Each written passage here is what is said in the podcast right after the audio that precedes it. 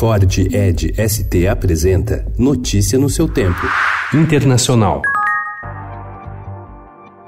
Dois petroleiros foram atacados ontem no Golfo de Omã, um mês após quatro incidentes similares ocorrerem na região. Os Estados Unidos e a Arábia Saudita acusaram o Irã pelas explosões que forçaram a retirada dos tripulantes. Os iranianos dizem que se trata de uma armadilha de quem deseja uma guerra. O incidente aumentou a tensão regional e levou o risco de um conflito e seus efeitos no preço do petróleo. Depois dos ataques, o barril subiu 3,85%.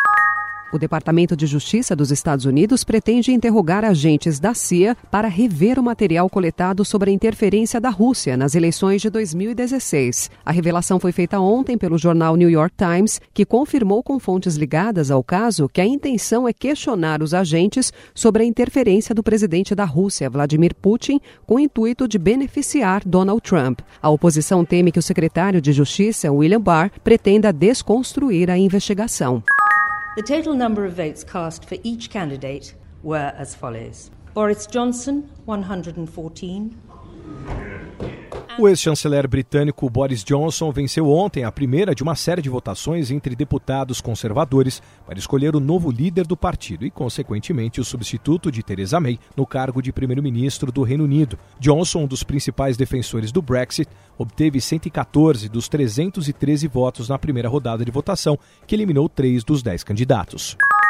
O Telegram, plataforma de mensagens criptografadas, relatou um ataque cibernético de grande magnitude, principalmente da China, enquanto o aplicativo estava sendo usado por manifestantes em Hong Kong. A empresa disse que foi atingida por um poderoso ataque de negativas de distribuição de serviço que lotou servidores com pedidos de lixo eletrônico, que interromperam as conexões dos usuários e impediram os servidores de processar solicitações legítimas. Notícia no seu tempo. É um oferecimento oferecimento de Ford Edge ST, o SUV que coloca performance na sua rotina até na hora de você se informar.